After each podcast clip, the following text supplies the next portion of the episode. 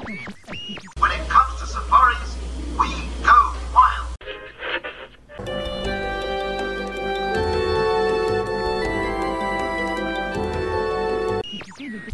Hey, Sailor Bella.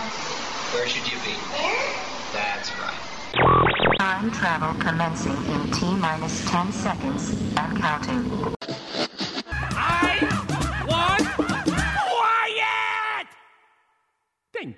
WDW Radio, your information station. Hello, my friends, and welcome to the WDW Radio Show, your Walt Disney World information station.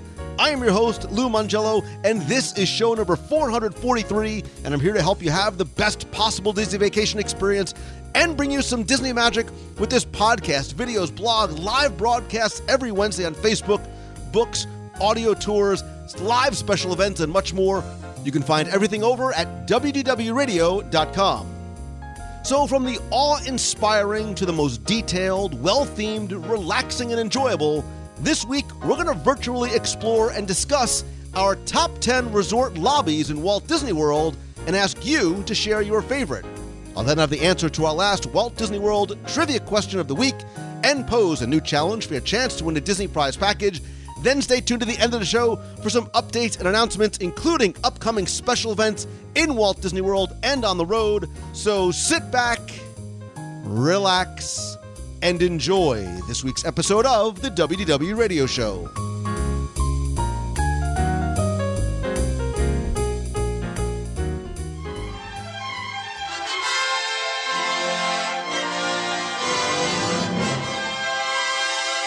Disney is in the business of doing one thing, and one thing they do exceptionally well.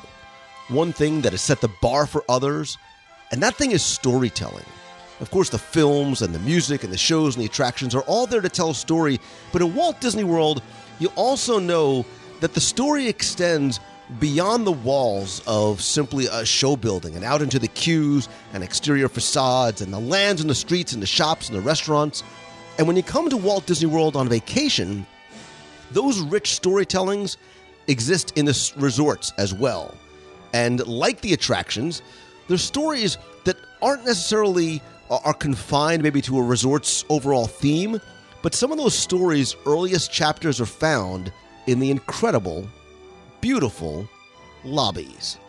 So this week, we're going to take a look at our top 10 Walt Disney World resort lobbies. And when you hear top 10, you think of a man whose tale is as old as time, whose name means no worries, and is always searching for the best chicken exits in the parks. He is, of course, Tim Foster from Celebrations Magazine. Well, thanks, Lou, but I don't have a tail. Oh, so. Boy. I don't know. Yikes. So that's how it's going to go today. All right. Well, you started it. So I have a question for you. I want to start things off with a question, because when we talked offline and sort of just proposed the idea, because, again, we never go over our list ahead of time. Mm-mm. When I said to you top 10 lobbies, what did you think of? Meaning, what qualified something to go onto your list? Was it a lobby that you enjoy just sitting and people watching? Is it the design, the decor, the memorabilia maybe that's in there? Is it the overall theming of the resorts? What put these 5 things or 10 things on your list? Well, I'll give you props for asking that question the way you did, because you kind of answered it while you asked it. Everything you said. So I'm done. No, my first thought was lobbies that have that wow factor when you first walk in and you're just dazzled, which I think we're going to get to some of those towards the end. But then on a deeper level, I did think more about the details and the hidden secrets and things you might not notice right away. But all things that lend itself, not only that they're cool to find, but they lend themselves to the overall theme of the resort. And I also thought of how the lobbies kind of introduce you to the story behind the resort, where you're at, what the theming is and that sort of thing. So if I think I know you as well as I do after our 10 plus year bromance, I don't want to ruin. I'm going to let you go first, but just tell me, because I think that one that was probably not only on your list but at the top of your list is Disney's Wilderness Lodge. Correct. Well, no, I didn't have it on my list because I was generously going to let you talk about it because I assumed you would steal it from me. So if you weren't such a gentleman, okay. Yeah. So if you weren't such an honorable gentleman, you would have put it on your list had you been doing this by yourself. I would have snapped it up and gotten right out of the gate with it before you had a chance to rip it out from under me. Yes. So let me ask you this: when you go through your list now, are you going to give us your favorite one first, or are you going to go in reverse order and sort of count down to your ultimate Walt Disney World? Unlike what I usually do, and I try and get the good ones out of the way so you don't take them, I am going to start kind of from bottom to and go up to the top. So, all right, I am very curious. Relative work, because it's still one of my favorite lobbies, but saving the best for last is what we're getting to. So. Go get him, killer. Which we should do. All right, I'm ready to go. Okay. Well, I'm going to start over in Epcot. And as you'll see, I'm going to kind of hang around Epcot for a while there. Which in talking about the wow factors of the lobbies, I always found it interesting that the Epcot resorts don't really have this same lobby wow oomph to them that some of the other resorts that we're going to get to, like the Grand Floridian and the Wilderness Lodge. I mean, they are much smaller, but that doesn't mean they're not rich in detail and beautiful in of themselves. And my first stop is going to be the Beach Club. Wow. Yeah. And that surprises me. Yeah. And again, it's not a lobby you really walk into. It's not 10 stories high. It doesn't have, 2-ton chandeliers hanging down. But what it does do is set the stage beautifully for the theming of the resort, and that you're in an old-time Atlantic City beachfront resort sort of thing. The blues and the whites of the decor and the walls are just set the mood perfectly. I really like that lobby in the sense that there's tons of wonderful seating. There's actually, even though it might not seem out, there's like lots of little nooks and crannies where there's seats where you can settle down and relax and do some people watching if that's what you like. I'm going to cheat a lot on this list. I'm going to extend the lobby out though a little bit. So to speak, because one of the things I love the most about the Beach Club, which is a short walk away from the lobby, is the solarium. And I'm going to count that as part of the lobby. And that's one of those, I think, overlooked areas of Walt Disney World that not a lot of people know about. But it's a beautiful room decked out in the theme of the Beach Club.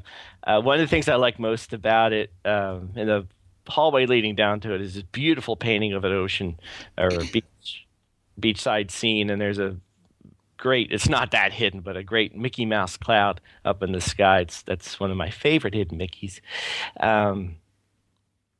So again, there's not a lot of wowness to it, but there's little touches like the sandcastles you see over by the Cape May Cafe. At Christmas, it's wonderful as being home with a chocolate carousel, which is one of the must-see things you have to do during the holidays.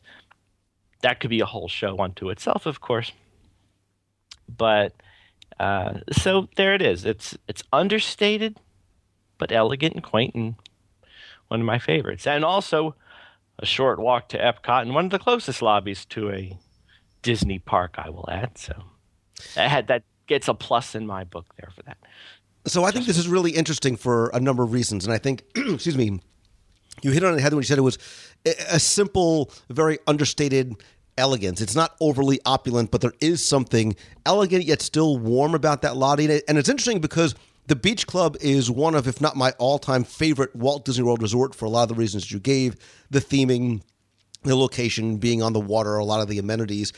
And as much as I love the resort itself, I didn't actually have this one on my list. Now, I could very easily make an argument for it because I do love the very, you know, it really, you walk in and you get the feeling of summer at the seashore, you know, especially coming from the Northeast. I get and I feel a lot of that.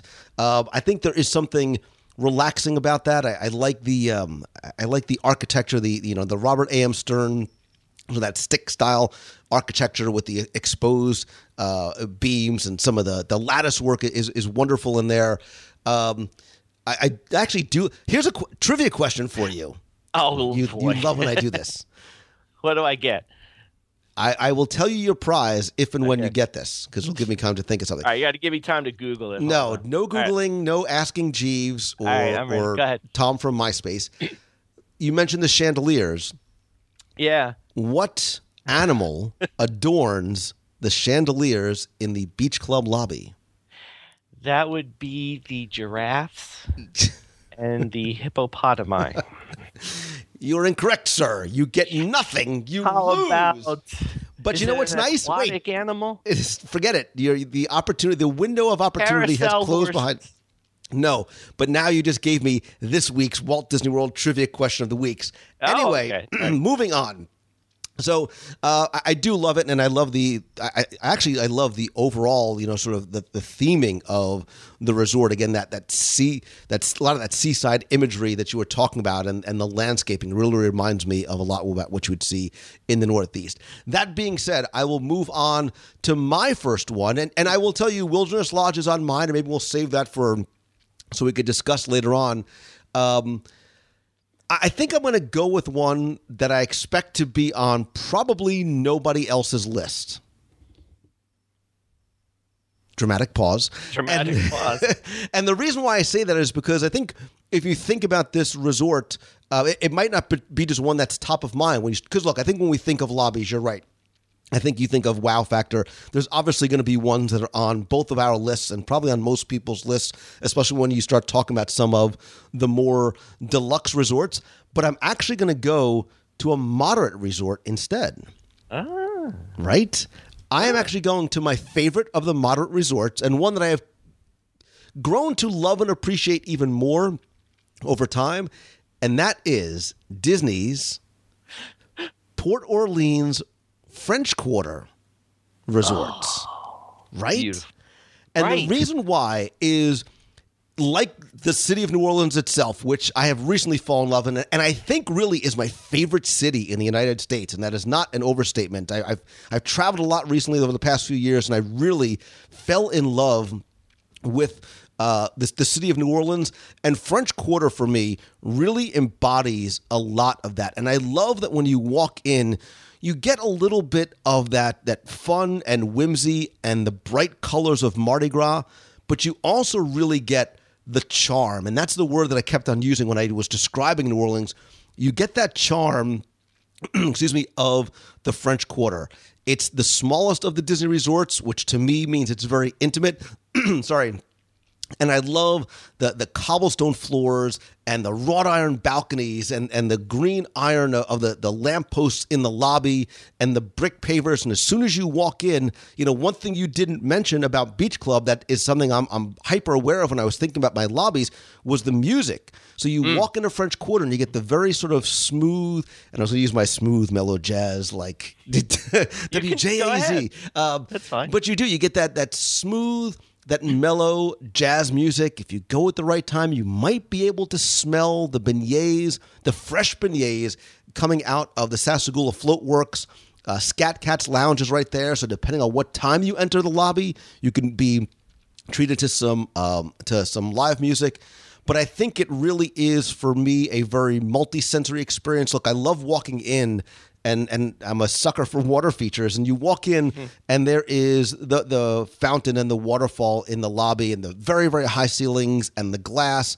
And I don't know why French Quarter really jumped to very high on my list very quickly. Now, that being said, Well, in order to, if you go to the right where sort of the check-in area is, that's the only place that has sort of, you know, big comfortable couches. But you could sit in that main atrium, especially if it's not too hot outside. And there are some of those wrought iron benches. There's not a lot of foot traffic, so it's not like there's a lot of people to people watch.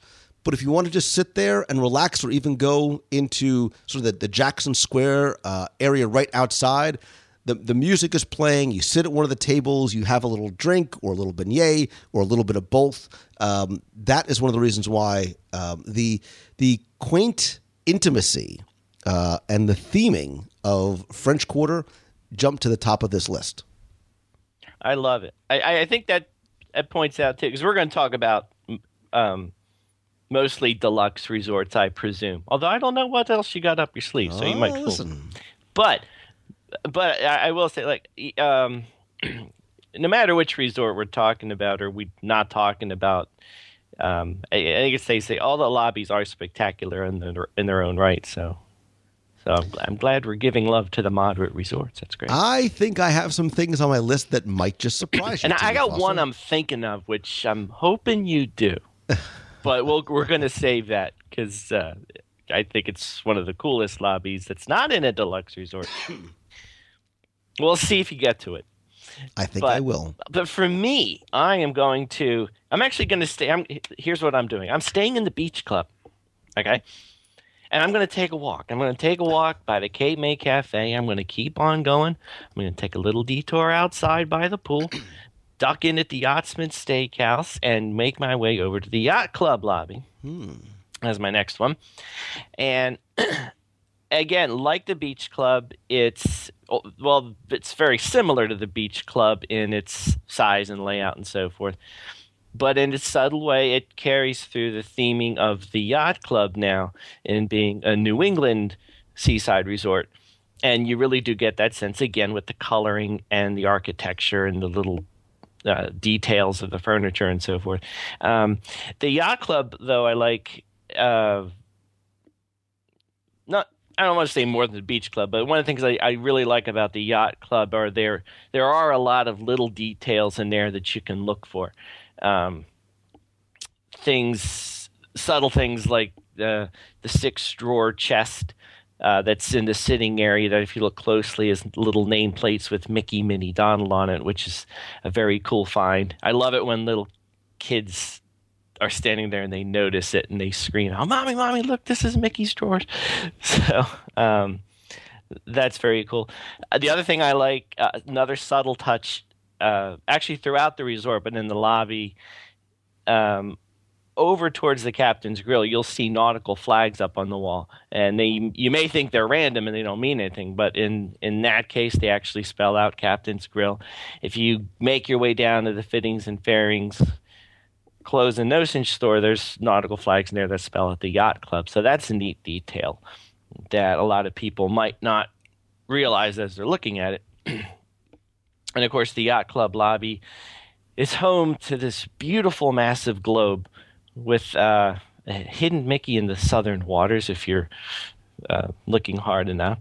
One of my favorite things about the Yacht Club, Yavita, is, and one of the hostesses told me about it when I was asking, "Hey, what's cool about this resort?"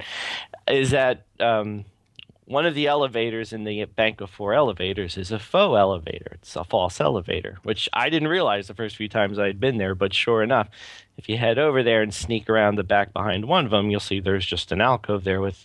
There used to be a phone there. I don't know if it's still there or not, but. But I it's just one of those cool Disney no detail left undone. Like they could have left that area blank, obviously. But I to complete the completeness of the elevator area, they put a what seems to be a fully functioning door in there, but it's not real, and it's a pretty cool thing to find.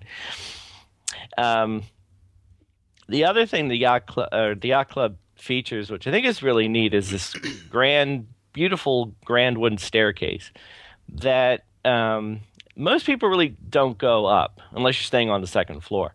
But I would suggest if you are there, like take a walk up the stairs, even if you're not staying on the second floor. But as you go up the stairs and then make your way down the hall, you'll see this quaint little sitting area, which is a great hidden spot to sit and relax that most people don't know about. Sometimes there's a cast member there. I think I've seen DVC people there sometimes, but you may have it to yourself. But again, it's one of those hidden little places to put your feet up and relax that most people don't know about. But the staircase itself is beautiful. And that I will say with the Yacht Club, that is kind of a little wow factor it has, is that beautiful staircase. During the holidays, it's got one of the favorite holiday features I like. They have a little Christmas village, which includes a candy store called Marceline's Homemade Candy, which is a tribute to Walt Disney growing up in Marceline, which most people don't know about. As they're looking at it, they might not see it and realize what it is they're seeing. But again, it's one of those little touches that Disney throws in here and there, which is great. And hopefully that'll be there again this year. We'll see as Christmas rolls around. But that's my second one. So it's and I left out. And I'm sure you can fill in some blanks of things I left out too. Well, curiouser and curiouser, you clearly have a love of architect Robert A.M. Stern, who designed both of those resorts. Oh, yeah. And what else? What other Disney project did he sort of help plan?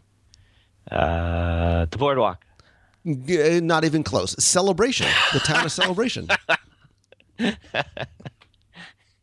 So obviously, you know, you can almost wrap these two into a single resort, but you're right. The differences in the theming, and for me, I think the differentiator between Beach Club and Yacht Club for me is, I think Beach Club is much more casual and relaxed. It's sort of where you go and you can sort of chill in the lobby.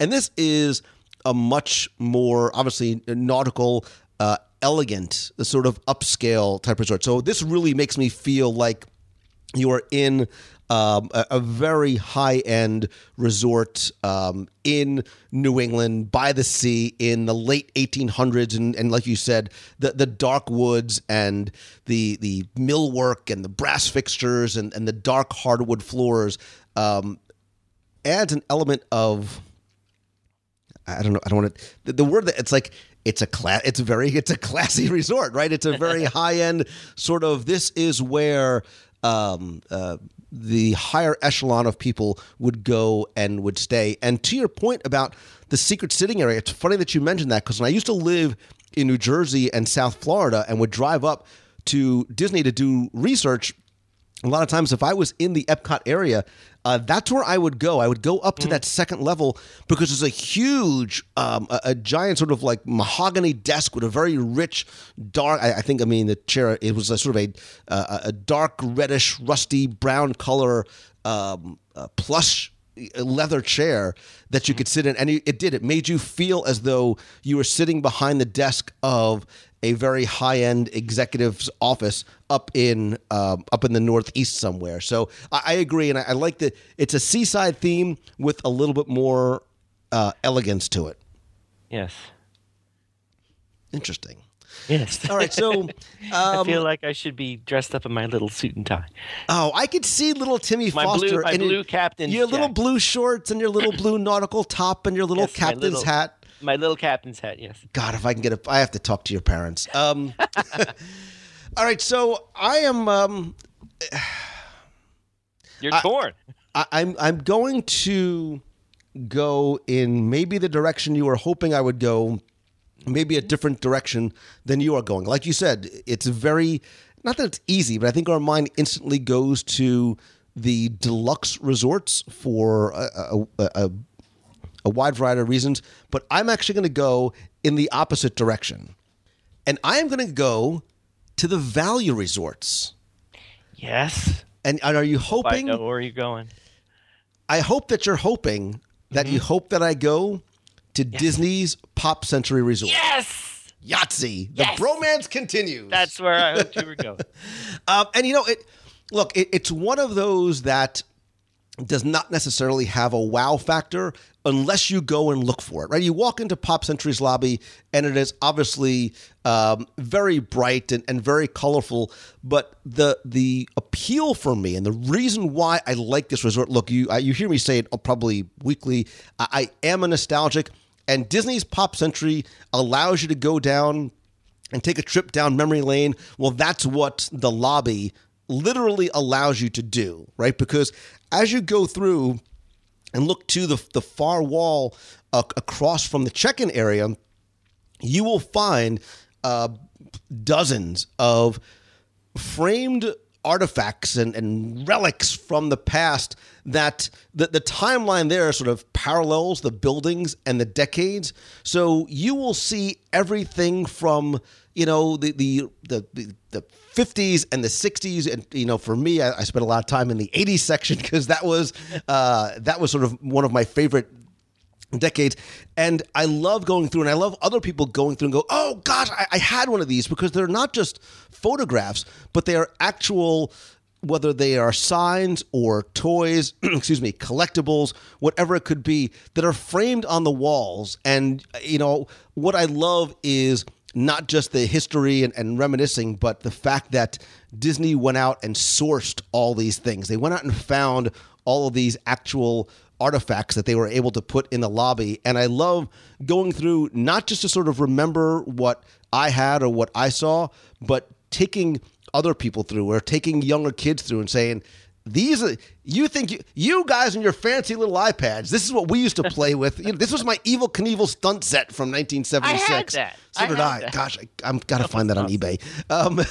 But I love being able to take that walk down memory lane and not just see photos of milestones throughout history that you'll find behind the check-in desk, but you'll actually find a lot of those real things. So, Tim, I actually think that they have your leg warmers from 1984 in there.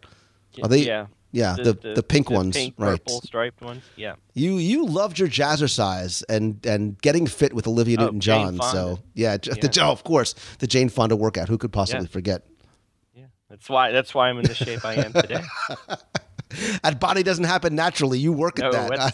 This takes a lot of work, my friend. So so I wanted to give some love to, I wasn't specifically looking for a value, but I think that charm and appeal and fun finds can be found in the lobbies, not necessarily in the higher end resorts, but I think on every. I mean, look, we could do Art of Animation too. Very easily could have been on my list. Mm.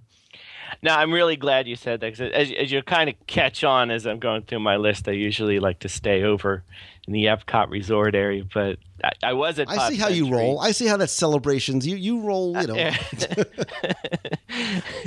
But no, I was at Pop Century years ago, and I do remember all of the incredible just detail, the memento, all the cool things that were on the wall. And I was hoping you would bring that up, because I remember that was just so cool. And I did it like running through, going to my room, so I had a chance to look at all of them. But there's actually a really cool one. You can just stay there for, you know, a real long time, just looking, going down and just looking at all the good things and going down memory lane. And I remember that, and I remember that, and your kids are looking at you like, what are you talking about? Well, and it gives the kids something to look at too. But I will tell you, the next time you go, there's actually, and there was, I haven't been there in a while, but I remember that there is one of the framed panes from obviously the 70s that's all Walt Disney World stuff from right around the opening. So they have a lot of like the books and stuff that I had and the maps that I sometimes will refer to on the show.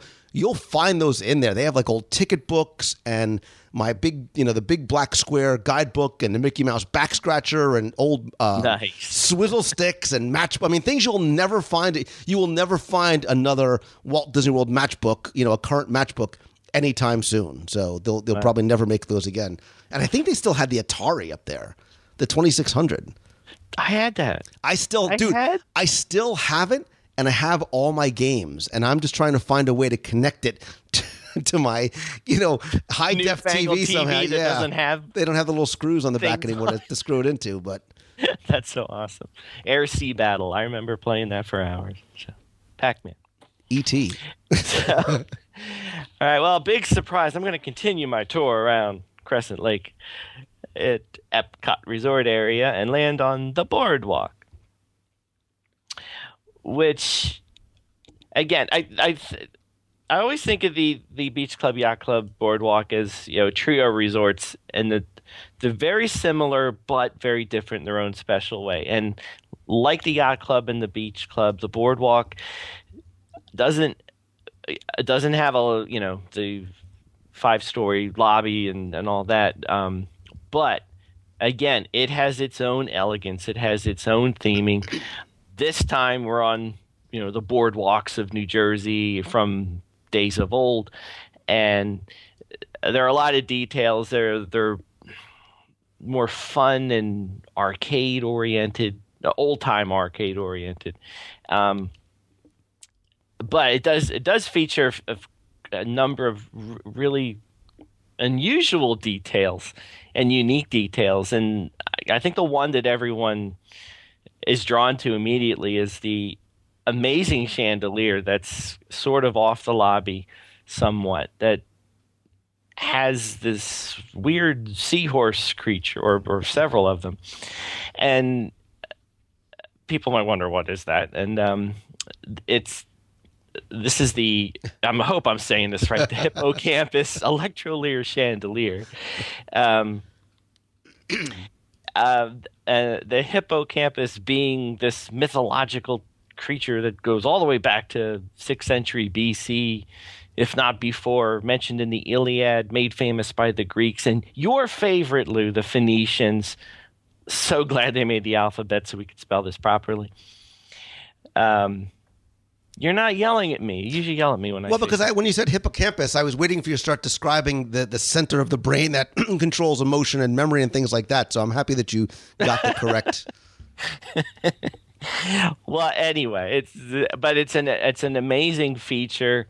Now, I mentioned, like in the Yacht Club and the Beach Club, they don't have the massive grand chandeliers that you might see in the other ones, but you will find one in the Boardwalk. This beautiful chandelier weighing 3,000 pounds, covered with 22 karat gold, with custom blown glass and crystal. It's a beautiful thing to look at and admire. But not the only unusual touch in that lobby. And as you make your way into the lobby itself, the other thing that kind of strikes you right away is over the fireplace, this elephant, which you might wonder what it's for, and it's a tribute to Lucy the elephant, which was a structure that was in Atlantic City and was huge. It was 6 stories high, built back in 1881. But again, it's there. It's carrying that theme of the Atlantic City Boardwalk, which most people probably won't remember, but it adds to that arcade, fun, festive feel. And again, it's an unusual detail, which there's a lot of them in the Boardwalk. The other thing I like in the Boardwalk is over the lobby, or over the registration desks, are these series of paintings.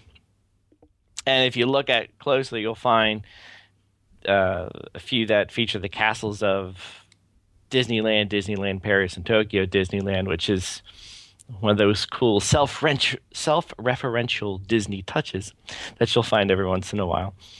But again, it's a beautiful lobby that, again, features several sitting areas, which is a great place to sit and relax. The thing with this lobby, which I think is kind of interesting, is if you're coming from Epcot and you're coming from Crescent Lake into it, it's actually upstairs. It's unlike the other two. So as you go up, you'll also find a nice lounge to sit in, which we've done sometime. I think we played a nice game of checkers there one day. So again, it's filled with beautiful places to sit and relax.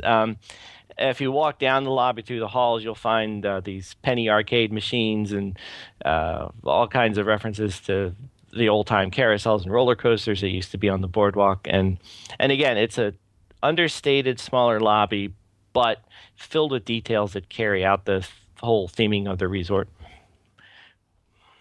Once again, there you love your Robert Stern. I'm getting a sense there's a consistency to the theming and the feel of what appeals to little Timmy Foster. This turn of the century, simple elegance and charm along the seaside. I'm getting it. I also like that I can just kind of walk into Epcot. That's pretty much it's just a convenience. It's a lazy. You just like it out of laziness. That has a lot to do with it too. So. I will tell you, I almost had this on my list because I do have.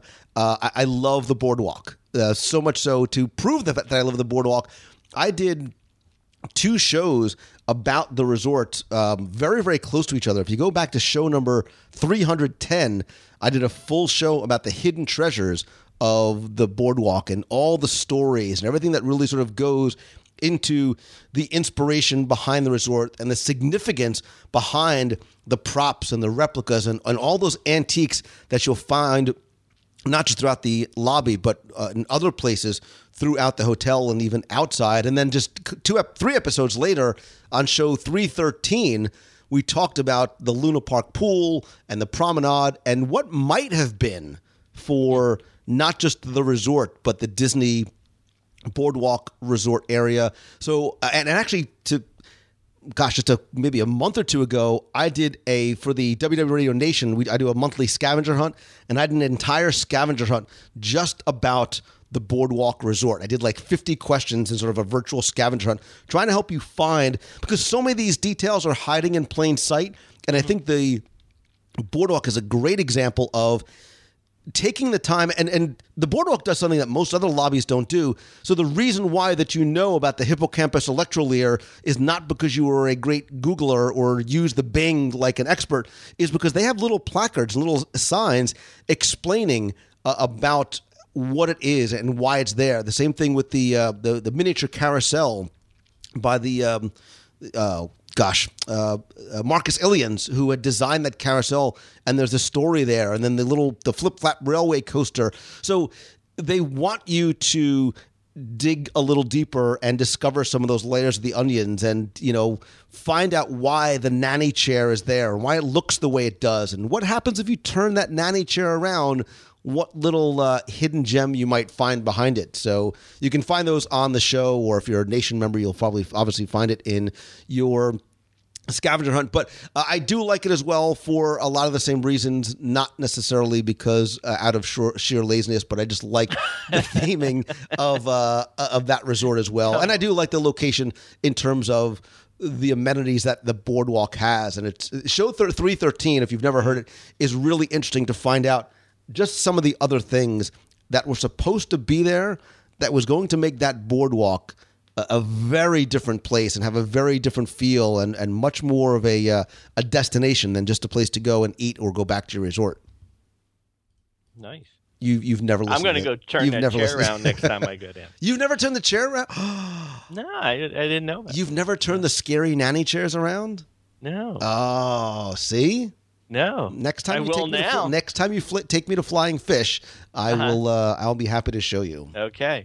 So, all right. Oh gosh, I don't. I almost don't know where to go next. If it helps you, I realize I kind of overdid.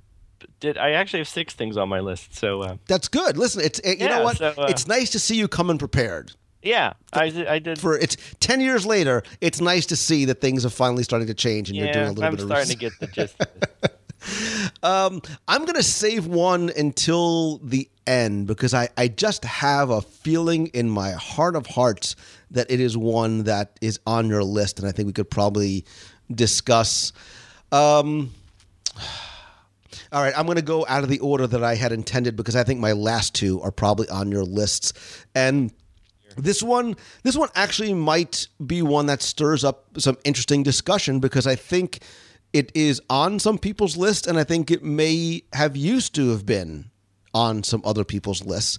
And what I'm going to put on there is... I know where you're going. Where am I going? Are we in the Magic Kingdom? No, this area? This is the lobbies, by the way. This is well, I mean in the no. Yes, it is the top 10 resort lobbies, and that resort is one that ties into the Magic Kingdom because it ties directly into the theming of Adventureland. You know, of course, that I'm talking about my friend and yours, Disney's Polynesian Village Resort, and of course, bungalows. And I said it's somewhat controversial because I think when they redid the lobby about a year or so ago as part of an overall refurbishment of the resort, they took out the giant lava rock waterfall and floral centerpiece that was in there. And a lot of people, I think for nostalgic reasons, were sad to see that go. I was as well. The Polynesian was where I stayed with my parents a lot when I was a kid because we came in the 70s and was only one of three resorts to stay at. But I love what they did with the new lobby and the new theming, right? Because I think it got away from a little bit of that kitschy, campy 60s, 70s tiki culture, and it's a much more representative of the culture and the people and the decor that you would find in the South Pacific. And when they redid the lobby, the first thing I thought of when I saw it was that it reminded me of Disney's Aulana Resort in Hawaii. And why? Because when those doors open and you step into the lobby, it's big and it's open and it's expansive and it's tall and it's bright. And I loved how the first thing I remember seeing, believe it or not, were how the colors of the couches, these red colors, really sort of popped. So they got away from those old 70s browns and oranges to a certain degree, and there was a vibrancy to it. And you can look through, and yes, there still is a floral centerpiece that's much smaller. I think the old lobby was dark, right? And if you sort of think back and take the emotional, nostalgic out of the way, it really darkened that lobby. But now you have that entire sort of glass ceiling. You've got the beautiful, very delicate sort of bamboo and sort of like paper lanterns, these big paper lanterns hanging from the ceiling. I think you, still get that focal centerpiece. But what you also get is now you can look past that to the doors on the opposite side. And what do you see out of it, right? You see the volcano pool. If you could if you have like Superman vision, or you could use your imagination, you could almost see the Magic Kingdom and the castle in the distance. And I think that really opened up the lobby a lot. I think it still is very lush. I think it still is very green. I think it still evokes a lot of what you saw in the previous lobby. I actually think it's much more comfortable and that it was before. There's a lot of really wonderful places to sit in there. And actually, this is one of the lobbies that I have in the past. I've sat and just chatted with people. You know, you meet and you get together. You don't have to go over to Trader Sam's or the Pineapple Lanai or upstairs to the Tambu Lounge. You could sit in this lobby and just chat with friends because, again, it's a multi-sensory experience, right? It's not just what you see, but what you hear. You've got that Polynesian music subtly in the background. The cast members are dressed, and there's leis. More importantly, close your eyes and don't just listen, but use all five senses. You don't even need to take in a deep breath to smell the fresh flowers, right? As you walk through from the outside, you know, like look down and sort of the texture of the stone pavers. You can smell and you can see the tiki torches as you approach. And to me, that all sort of feeds in to the theming and the feel of that lobby. And so for me, there still is a new warmth and comfort and sense of place and being transformed into the South Seas somewhere, but it also still carries over the nostalgia that it had from October of 1971. It was interesting you brought that up. I had the same thought you did about, you know, should I put this on or not because of what you said. I missed the lava rock fountain in the middle, but you know, I do like the new lobby. I think you and I have sat upstairs outside of Ohana, which is a wonderful place to sit and relax. But I do know the last time I was there, though, I was actually thinking in terms of Pop Century when you were talking about Polynesian, because as you're wandering, making your way over towards Pineapple and all the stuff down that way, as you go through the hall, they have this wonderful case filled with all these nostalgic items, old comic books, old albums. And for you kids out there, these are the big 12-inch things you made of wax that you put on this thing that spun around and you stuck a needle on. Photos of the original rooms, the original resort, the way it was when it was first built, which reminded me of like at Pop Century, where they have just cases filled with all kinds of artifacts. So that's a cool thing that when you're visiting the Polynesian, most people just breeze by it on their way to their final stop. But it's a great place to stop and look and just get a great look at the history of Walt Disney World, and you'll get a lot of sense of how it was when it first opened. Lightning round trivia question. Yes. Who sings the Luau Cha-Cha-Cha on a record album found in the Polynesian Village Resort display case? Bing Crosby. She is known as the Pineapple Princess. Britney Spears. One of Walt Disney's personal favorites. Annette Funicello. Yeah. Hey, it took us a long time to get there. And wait, we're keeping the lightning round going. Yes. Who wrote the song Pineapple Princess? The Sherman Brothers? Oh, you got so lucky on there, because those are the, that is the only songwriting team that you know of, isn't it? Lennon and McCartney. And here you go. Yes. You got 5 seconds to answer this. If you get this right, I will take you on a Disney cruise. I kid you not. Well, what Walt Disney production movie poster can be found in that display case very close to Annette singing the Pineapple Princess? 4, 3. Castaway Cowboy. Stop it. Stop Come it. On. You and I Shut are cruising. Your face. How did We're you? We're cruising. Did you really get... Dude, how did you get that? You promised me. I'm you and get the my Google. Oh. We're going. Well, listen. We will go on. Listen, we will go on a cruise. I promise. You probably don't need a bathing suit, because the Jungle Cruise, actually, they discourage you from jumping in the water. But I will take you. On a what? All right, that's fine. All right, listen. I'm a man of my word. I will take you on a cruise. I will take you on a real cruise. You know, the one thing with the Polynesian, I hope that I How'd still you hope get it that? Holy, I'm still in shock. Dude, you know nothing about Disney World, and you get Castaway Cowboy. Tell you later. You love your Google. You love the Google, don't you? No, I did not Google this. I swear. How can I Google that? And that you gave me 5, 4, 3, 2, 1. I can't Holy type that. Now, the one thing I think I just fell in love with you just a little bit more. Just so you know. Are you okay now? I'm good. I feel good. Right. The one thing I'm hoping with the Polynesian, or was hoping, was since they did take out the lava rock fountain pool / thingy, I was hoping, this is my own personal thing, that meant the Polynesian could join the Wilderness Lodge and the Grand Floridian. What? We haven't talked about those yet? Maybe we will. In having 60-foot, 70-foot giant Christmas trees in the lobby, which the Polynesian couldn't have before because there was something in the middle. But now that there wasn't something in the middle, was hoping there would be a big tree. This last Christmas season, there still wasn't one.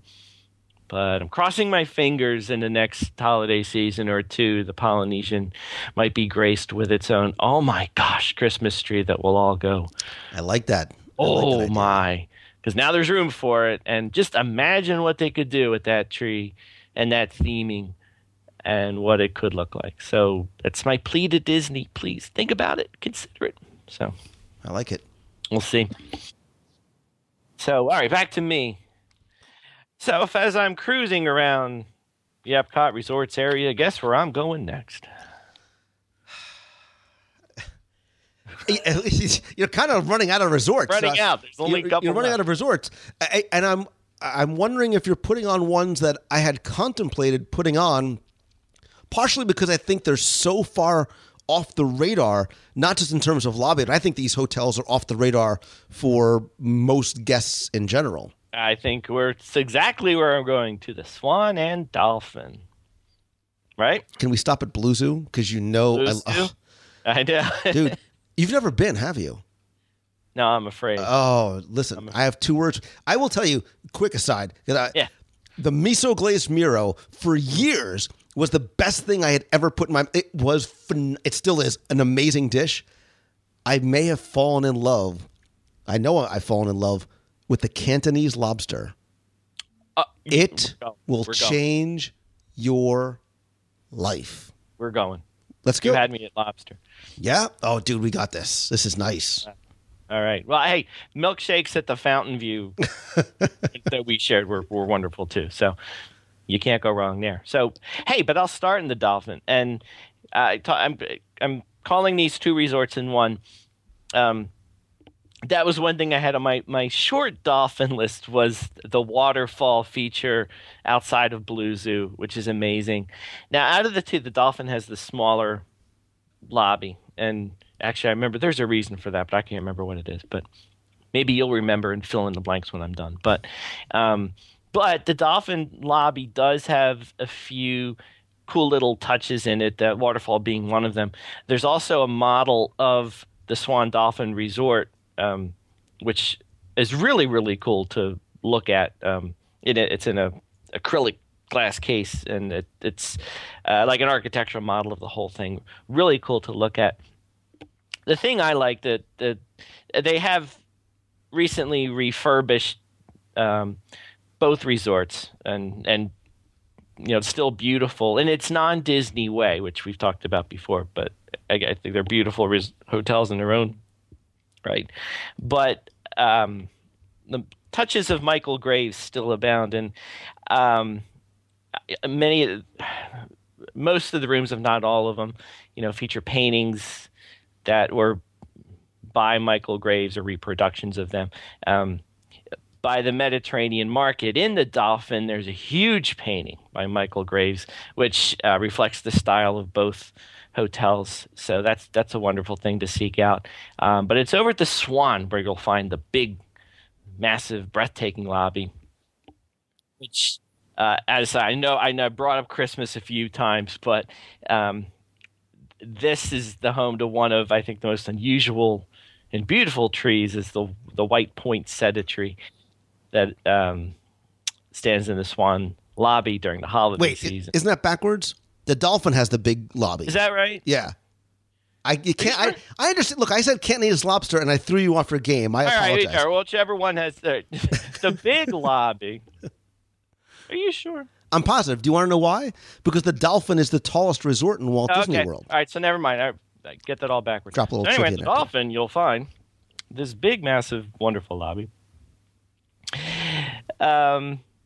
Now you just threw me off totally. But Cantonese lobster, focus. Cantonese lobster. No, but like I said, I think of them as two resorts in one. One of my favorite features now, which I'm going to say isn't the Dolphin, but is the coming out of the lobby as you head towards the... what do you call it? The connecting area between the two as you're heading outside. There's a small room that has this barrel vaulted ceiling, and it has a few chairs. It's a nice place to sit and relax. During the day, you might not take much notice of it, other than go, "Wow, that's pretty," as you walk through. But I highly recommend that you visit this at night, because when it gets dark outside, that vaulted ceiling comes alive with hundreds of little fiber optic stars.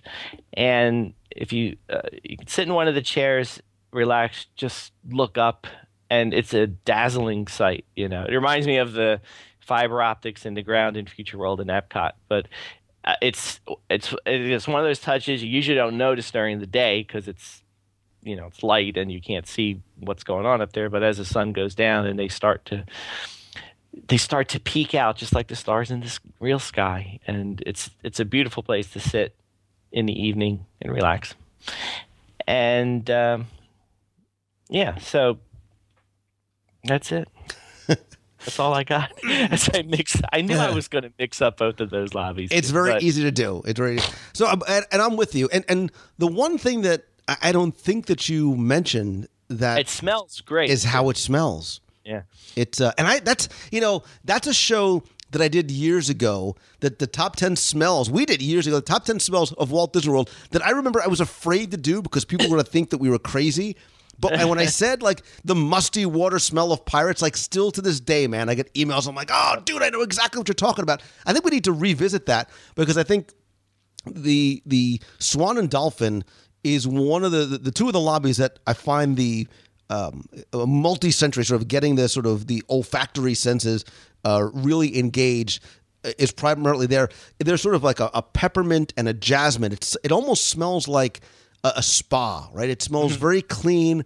There's something very refreshing about it. Whereas if you go to places like the Polynesian or the Yacht and the Beach Club, the scents are very different, right? So if you go to, there's almost like an aloe smell that you get, which sort of makes sense, right? You sort of it's the same thing that you get in the Yacht and Beach Club, sort of this beachside, seaside type of a scent to it, where this is a much more refreshing spa-like feeling. So I think there's a tranquility to those lobbies. I also find them very comfortable. Like the seats are very, very comfortable there.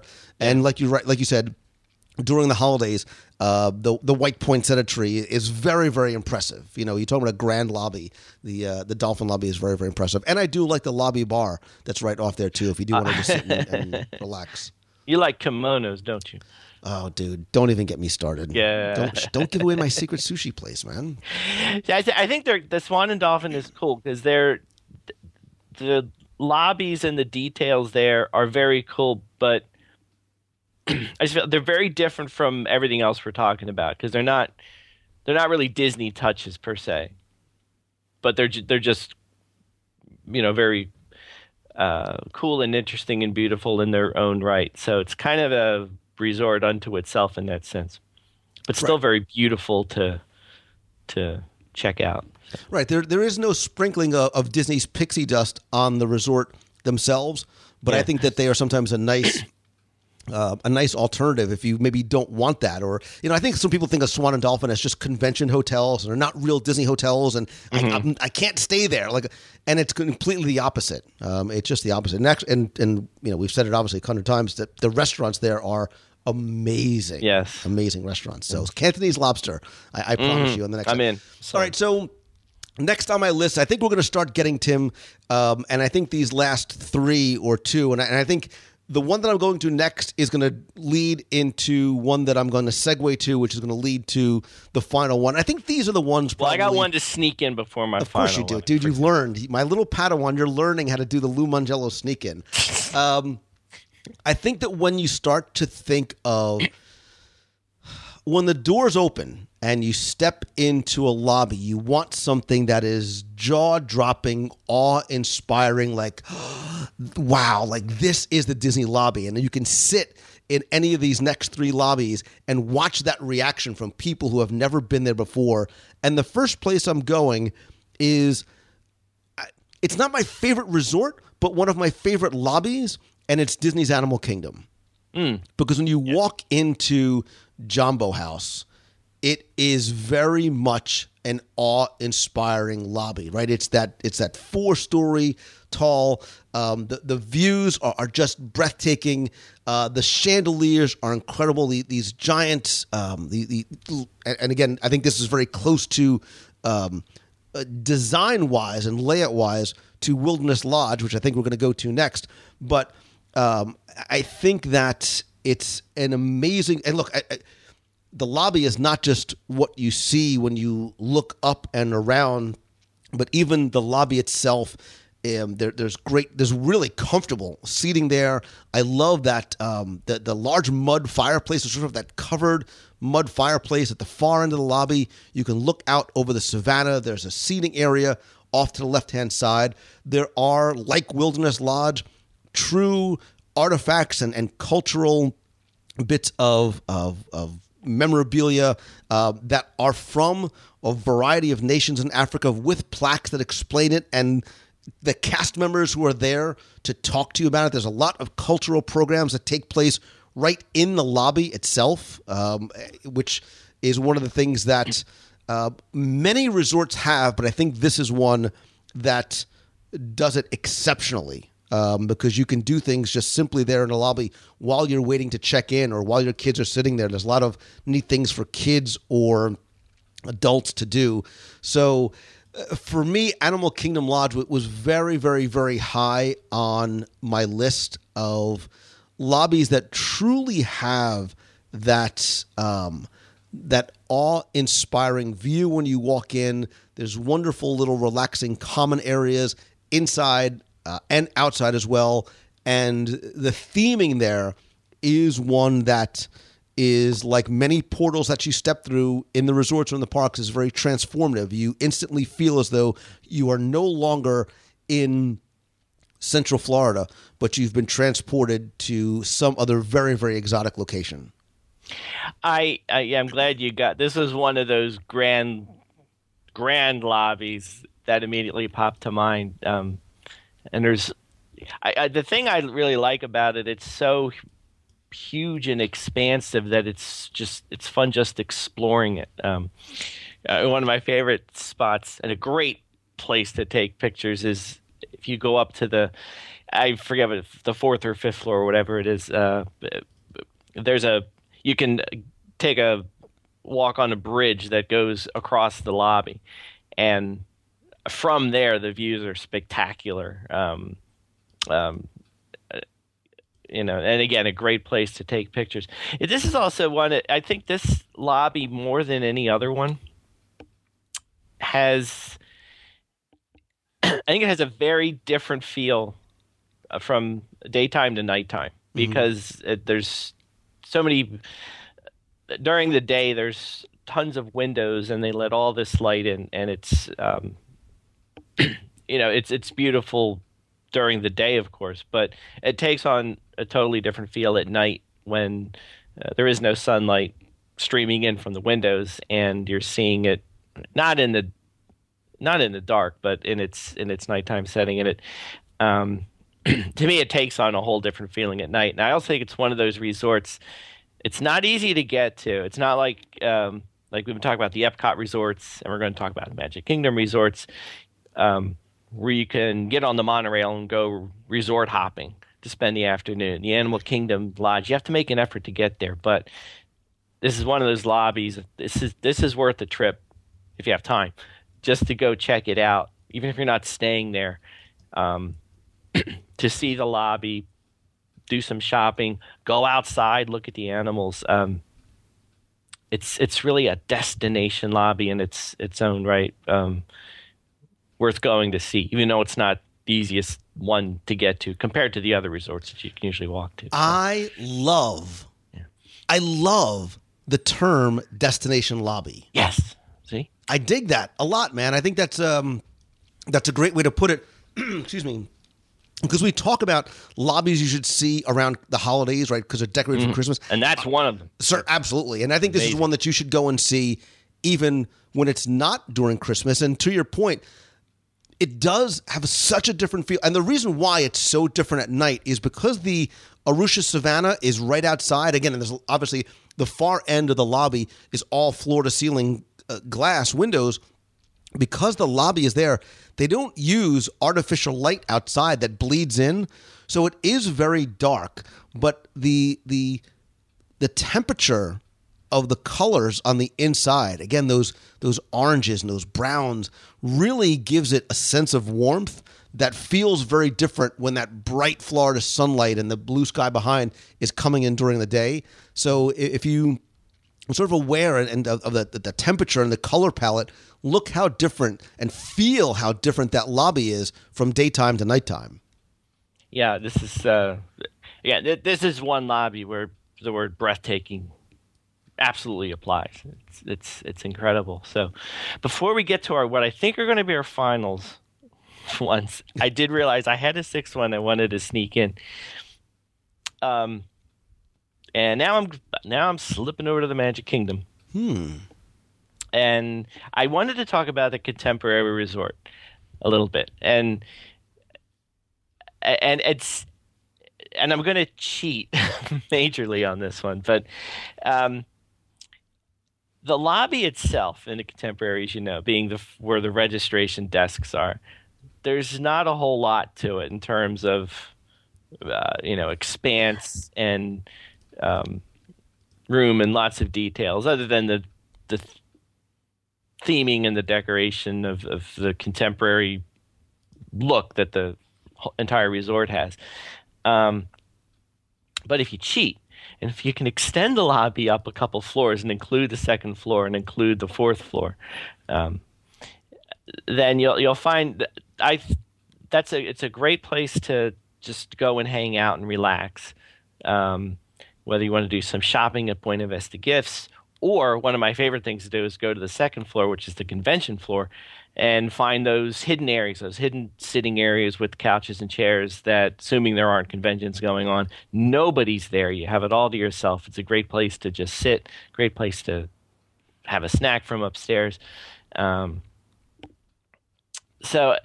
the main floor, on the lobby floor, the first floor, there are a few little touches that are cool. One of the other little not so hidden places I like, but a cool place to sit is the Wave Restaurant's waiting area, which is this incredible room that's illuminated with this blue light, which it's hard to describe. And it's one of those you can't take a picture of it because it just won't come out. It's this blue that you've never seen before in your life.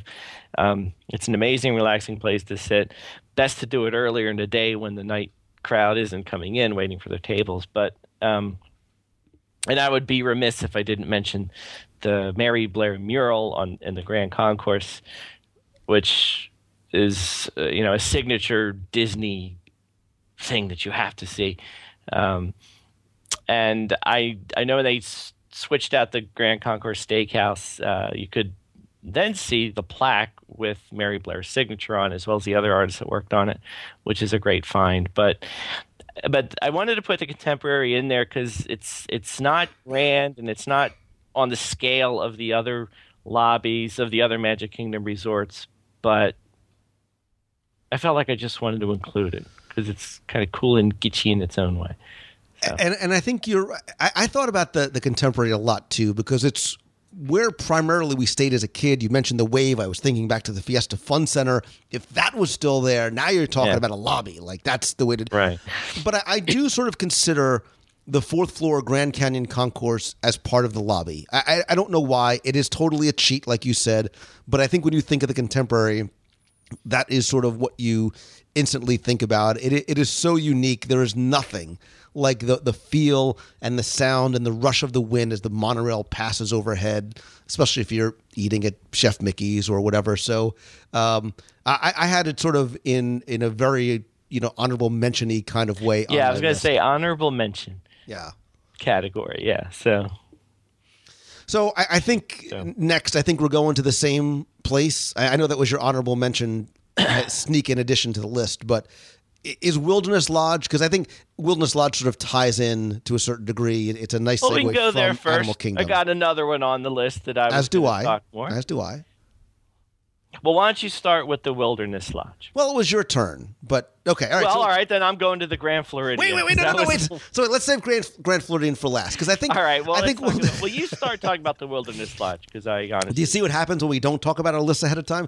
So the reason why I sort of connected Wilderness Lodge to Animal Kingdom Lodge, because when you walk in, it's transformative. You're instantly now not in Florida, but you're in some... gigantic national parks style lodge and resort. Again, your eyes are drawn up to these massive chandeliers. It's very rustic.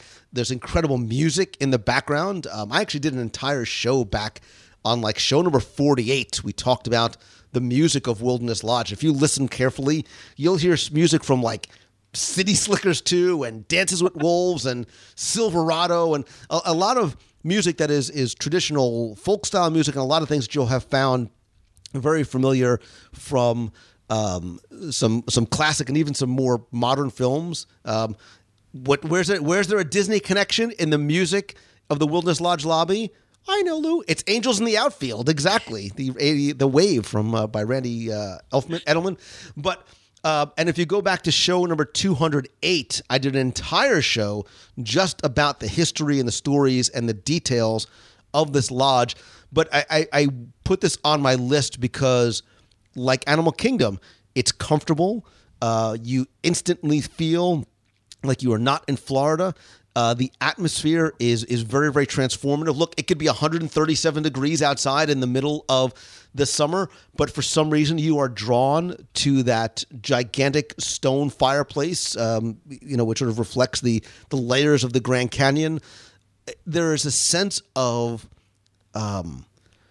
the natural elements, like Animal Kingdom Lodge, that I think this lobby pulls in, is one of the reasons why it has such charm and character, and obviously there's a huge amount of story in here, from the things you look at on the ground in terms of the blessing of the four directions, and why the parquet floor is laid out the way it is, and why the totem poles have the story that they do.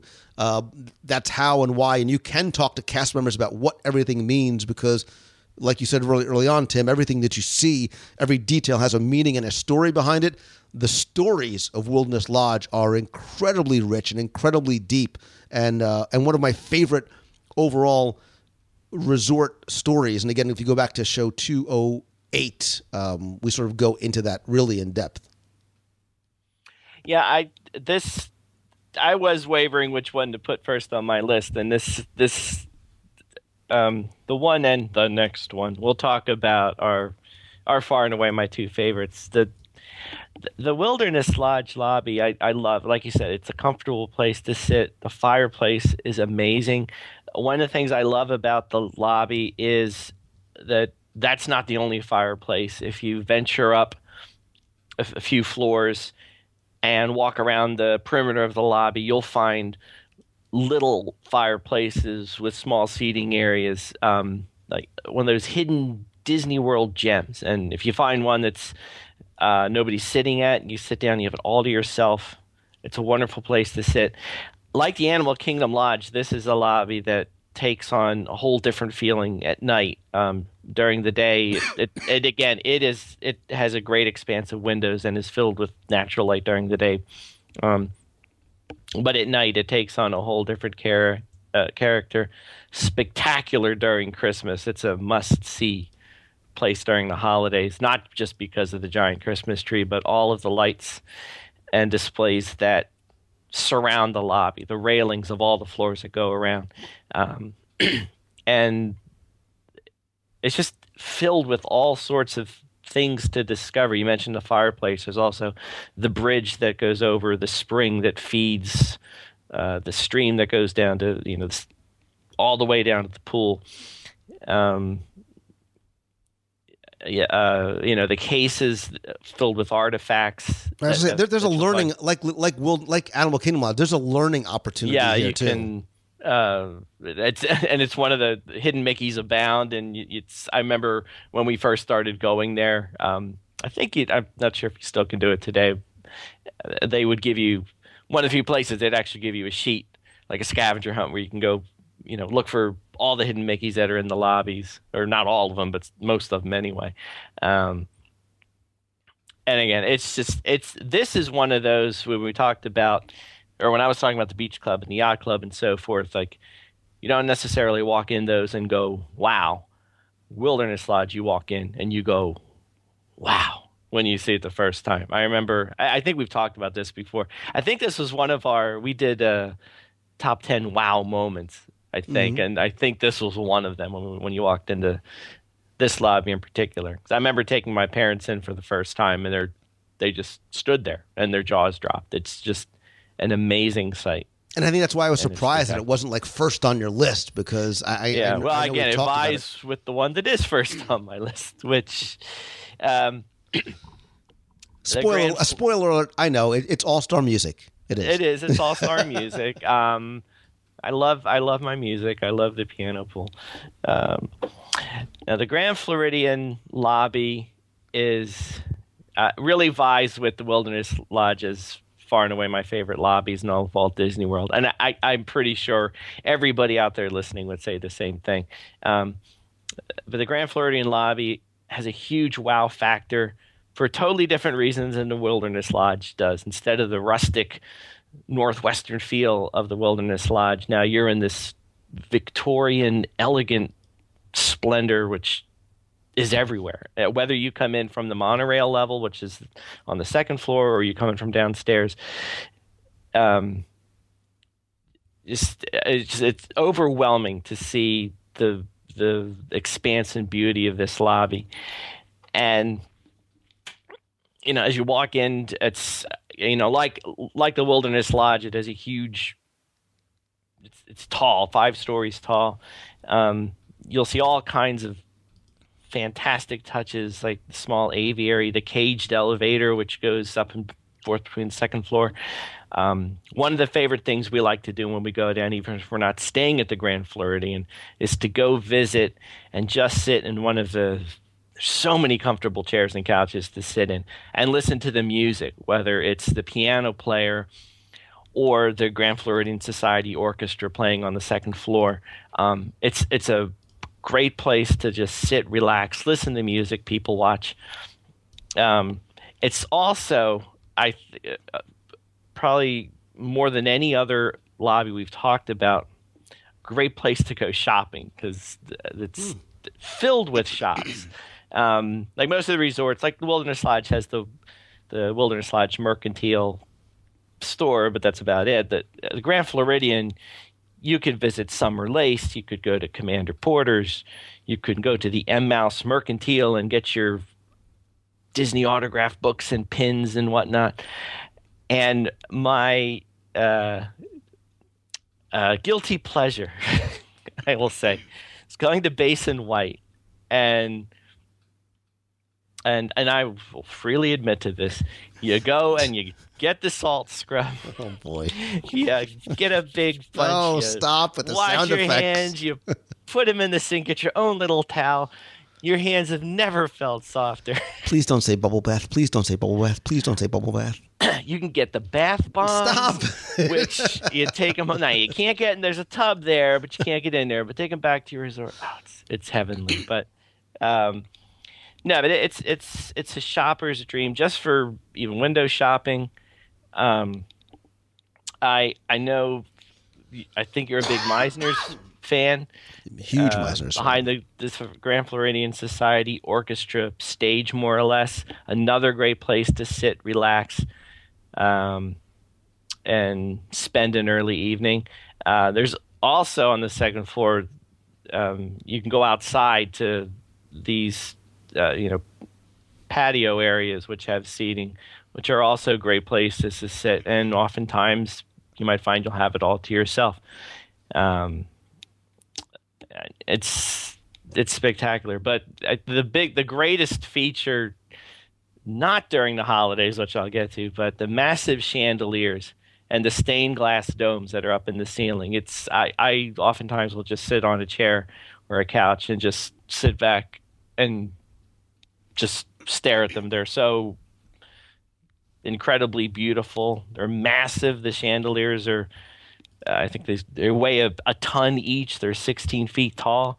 But the stained glass domes themselves, filled with incredible detail, they're beautiful.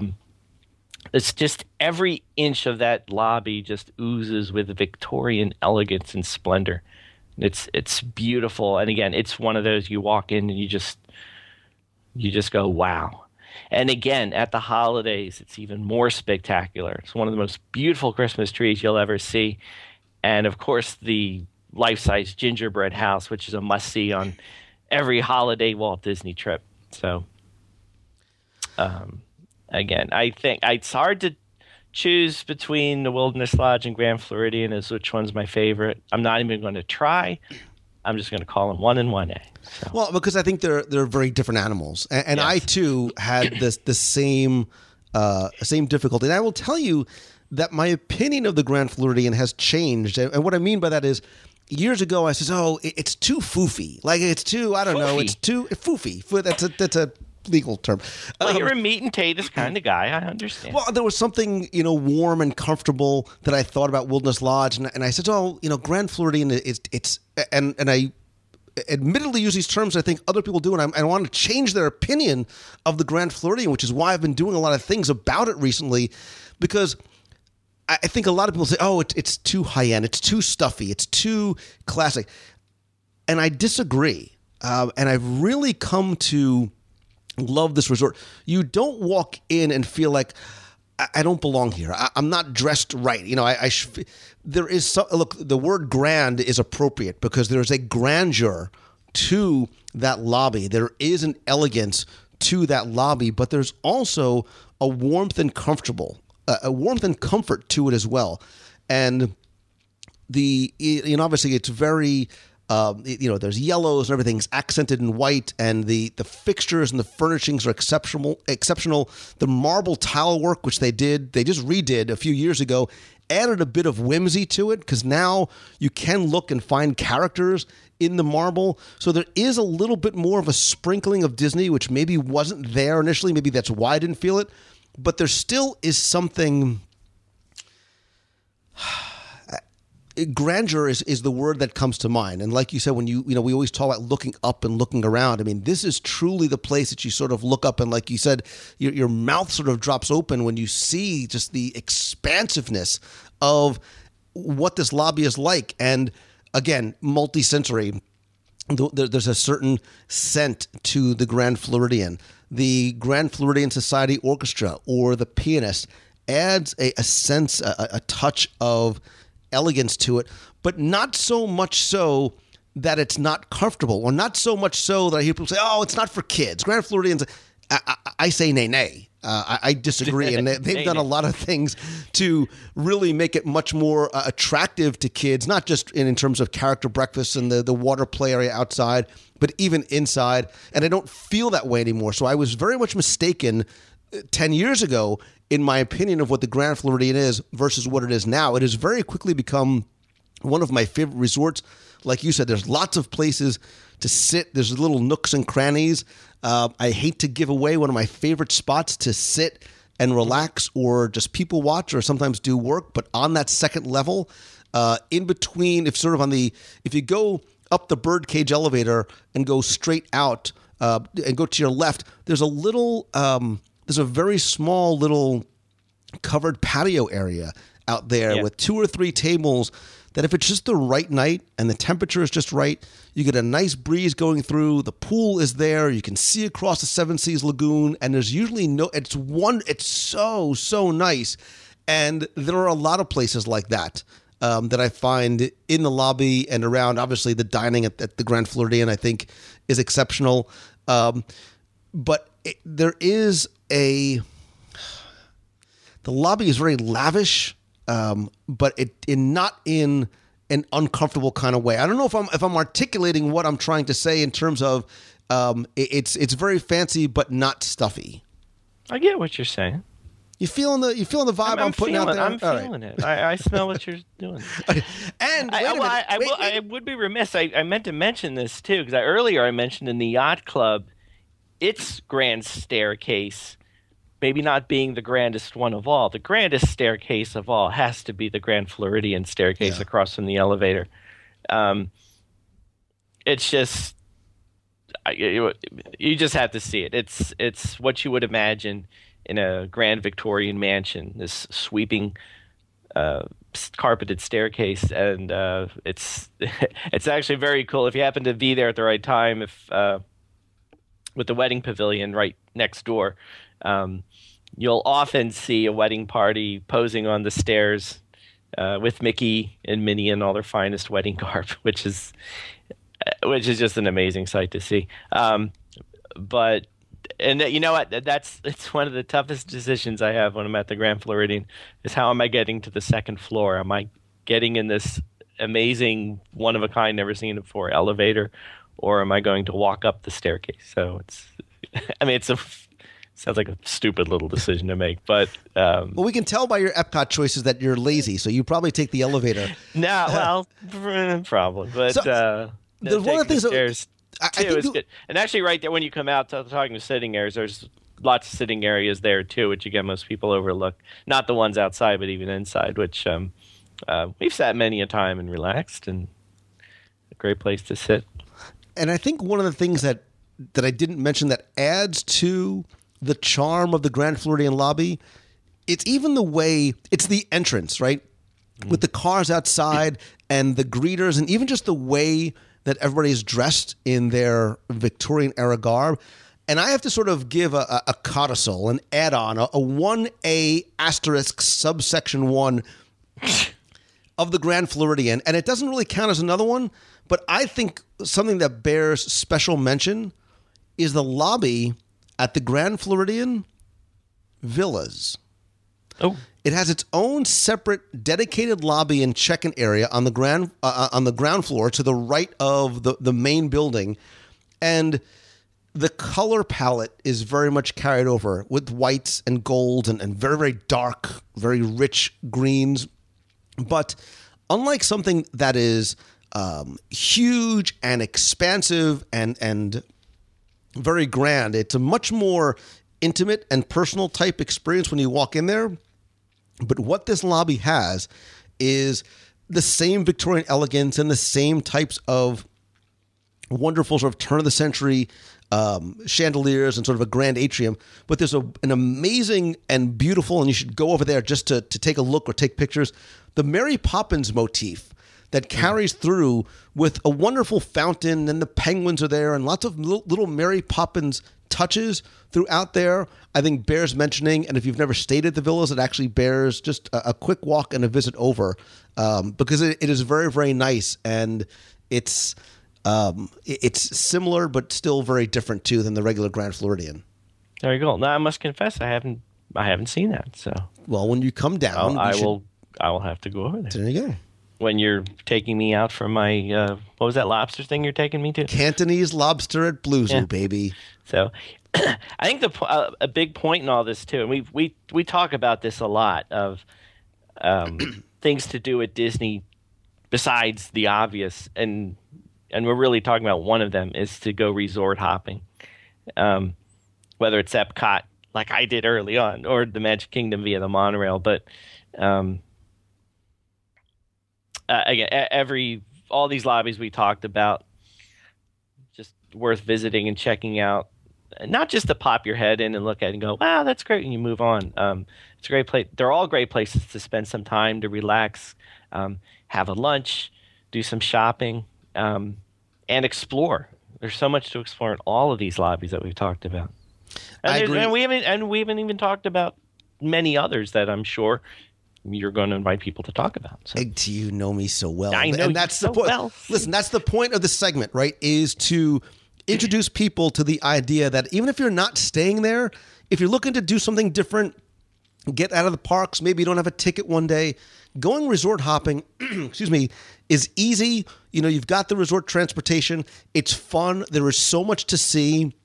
You can make a little scavenger hunt out of it. I've been doing a lot of scavenger hunts of the resorts for the monthly nation rewards because I want people to see what maybe they've been missing, maybe introduce them to a resort that they never would have thought of staying at before, seeing the different types of stories and details at the resort. Maybe, like you said, try one of the restaurants somewhere that they might not have thought about going to visit before. You know, nobody's, for the most part, probably going to go out to French Quarter or Coronado unless they're going to, if they're not staying there, you say, well, why would I go? Well, I mean, there's plenty of reasons. I mean, I think you should not only check out the lobby or the Scat Cat Club or Rick's Lounge, but open up the idea of going to see the other resorts. So I do want to hear from you because I'm sure while we mentioned some people's favorites, maybe there's some that we missed.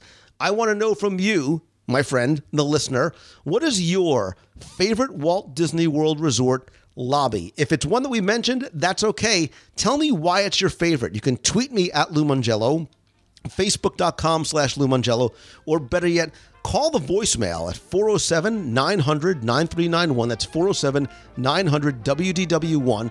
And tell me what is your favorite resort lobby and why. And then And only then, when you're done with all that kind of stuff and you've pulled over the car and you've gotten the kids to sleep, then I want you to go to celebrationspress.com. Find out how you can subscribe to Celebrations Magazine. You can do it. Yeah, go ahead. Listen, I don't want them to get distracted. There's a lot of stuff going on. Next thing you know, they're watching Daredevil on Netflix, and they've completely forgotten to listen. So do all that, and then go to Celebrations Press, and Timmy Foster will personally deliver to your doorstep or your digital device the latest issue or back issues of Celebrations Magazine and all of its awesome grandeur and glory. I will personally install it on your iPad for you. No, I will. Let me tell everybody what's coming up. We our newest issue is going to be hitting mailboxes shortly. We have features on the use of color throughout Walt Disney World, Part 1. Very interesting. The Legend of Sleepy Hollow, Past and Present at Walt Disney World. Ooh. Look at the Disney archives, how they came about. Which I was actually very fascinated reading by our wonderful writer who wrote it. Features on the TTA, People Mover, whatever you want to call it these days. Zootopia, which I confess I still have to go see. But I hear it's very good. So I'm gonna throw a little teaser out there too. I was doing my math the other day and counting out issue numbers. Lou Mongello, do you realize that the November-December issue coming up towards the end of this year is going to be our 50th issue? Wow! Holy smokes! Number 50. You come a long way, baby, since our first couple of meetings in the lobby of the Sheraton in Valley Forge, Pennsylvania. That's right. Those many years ago. I remember issues 6 and 7 working on them. So, yes, issue 50 is coming. We're going to have some surprises and extra goodies to go along with it, which have yet to be determined, but we're going to do something special to celebrate that. Hopefully everyone can celebrate that with us. It's been so much fun putting it together, and I can't believe I'm saying 50th issue. So, but it's been crazy, awesome, man! Congratulations! It is a testament to you and the incredible staff of writers and photographers and editors and graphics people that you have. The entire team at the Celebrations Magazine headquarters in Pennsylvania. Listen, brother, I always enjoy these. Home of the champion Villanova Wildcats. You better believe it, baby. That's right. And that's the only team we got. I'm happy to be an alumni of the team that brought home a championship to Philadelphia, because the Eagles never do it. Anyway, thank you so much for coming on. We've got I've got some pretty fun and interesting different top 10 ideas that we have to tackle. Speaking of, gosh knows how many we've done in the past decade or so together. So thank you so much, brother. I look forward to sharing. And by sharing, you have to get your own Cantonese lobster with you. Looking forward to the cruise.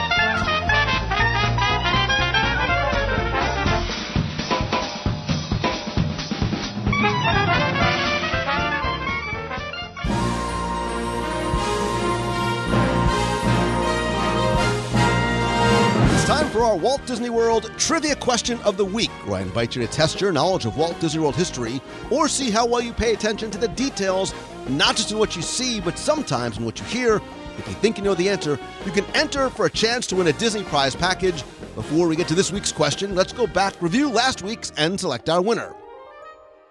So last week we were talking about extinct things in Walt Disney World other than attractions we wished we could bring back. But of course, the question had to be an extinct attraction that I love and miss. And the question was to tell me what extinct attraction welcomed you aboard Bravo 229er. Hello, everyone. I'm Captain Braddock. I'm glad you'll be joining me aboard Bravo 229er. Hello, Dr. Leia. This is Captain Braddock aboard Bravo 229er. How's the weather in there? And of course, that quote comes from Eric Stratton, also known as Otter, a member of the Delta Tau Chi fraternity. Sorry, that was actually from Animal House. Same actor, Tim Matheson, played Captain Braddock in Body Wars and the Wonders of Life Pavilion in Walt Disney World's Epcot Center. Thanks again to all of you who got this one correct. You were once again playing for the 102 Ways to Save Money for and at Walt Disney World book. All 7 of my virtual audio tours of the Magic Kingdom, which you can find at the shop at wdwradio.com. And you're also playing for the WDW Radio Magic Band covers and a Hong Kong Disneyland map. And last week's winner, randomly selected, is Caitlin Feely. So, Caitlin, congratulations. Please send me your address. I'll get your package out to you right away. If you played last week and didn't win, that's okay, because here is your next chance to enter in this week's Walt Disney World Trivia Challenge. So you've heard the question already. We were talking about the Beach Club lobby, and you need to just tell me, what animal can you find on the chandeliers, the large chandeliers hanging in the Beach Club lobby? You have until Sunday, April 17th, at 11:59 p.m. You can now submit your answer 2 ways. You can send it via email to contest@wdwradio.com or go to wdwradio.com, click on this week's podcast, number 443, and there's a form you can fill out right there. It'll automatically submit your entry to you. You have until, like I said, Sunday, April 17th at 11:59 p.m. You're playing for the 102 Ways book, all the audio tours, a Magic Band cover, and why not? 1 more Hong Kong Disneyland map. So good luck and have fun.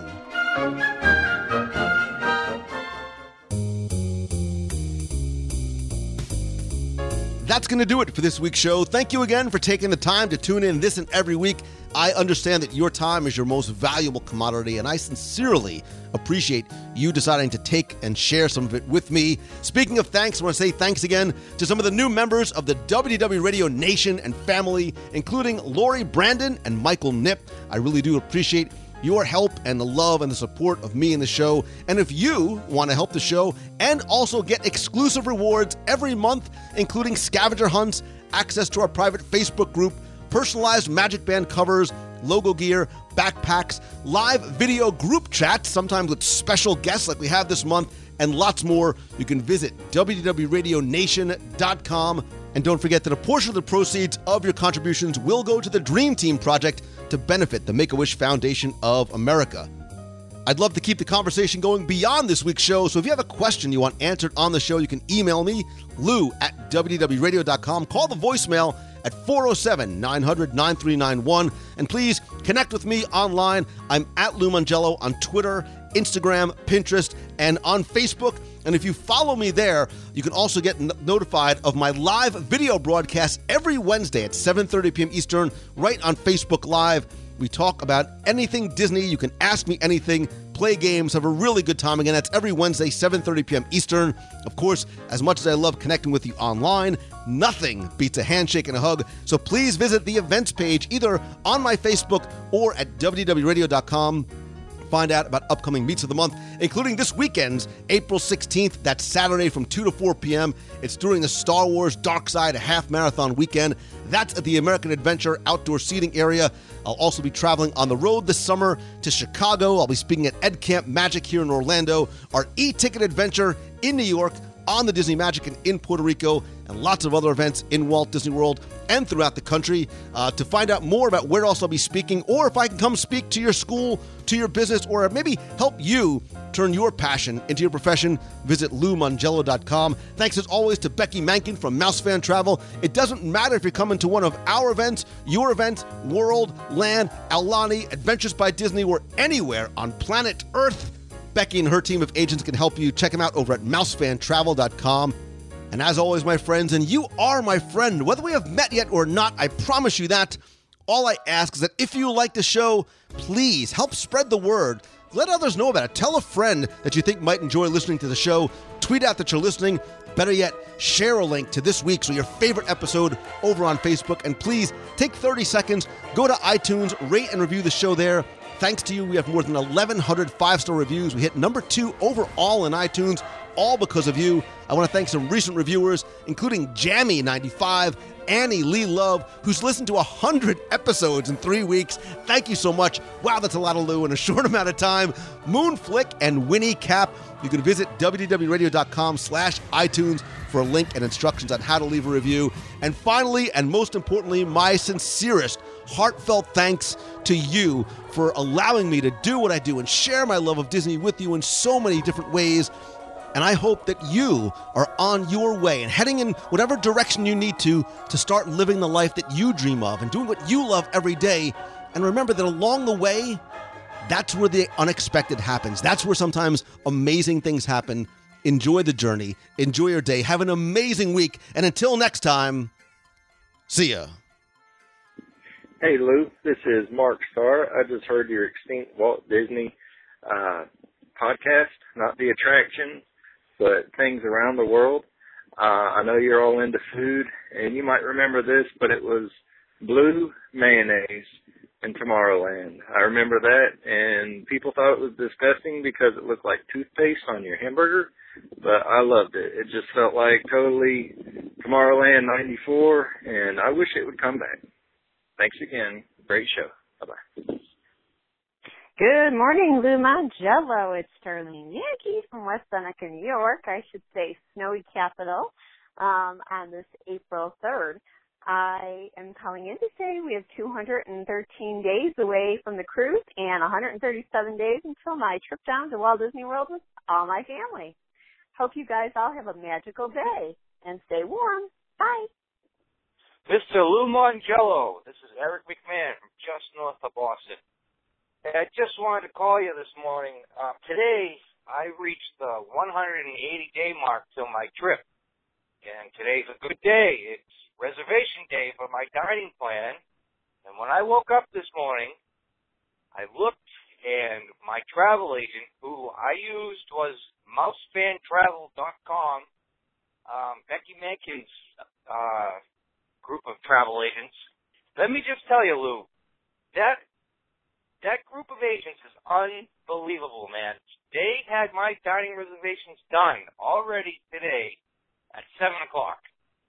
It's unbelievable. I was already mentally prepared to be, like, stressed out all day, and they are just I am absolutely just astonished that they had done that so quickly, and everything up to this point has gone so smoothly with Becky's agents. Her group of agents are just fantastic. So I want to thank you, Lou, for recommending them for our trip, and we hope to see you there, maybe in the parks when we get there in September. So thanks again, Lou. Love your podcast. Love everything that you guys, that you talk about within the group, on your show, on Wednesday nights with the box people and everything. You do a fabulous job. And if you see Becky, tell her I said thank you very much. Our travel agent, John Ames, who works with her group, has been outstanding. Thanks again, Lou, and have a great day.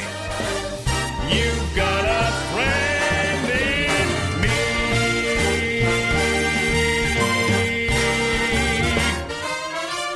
Yeah.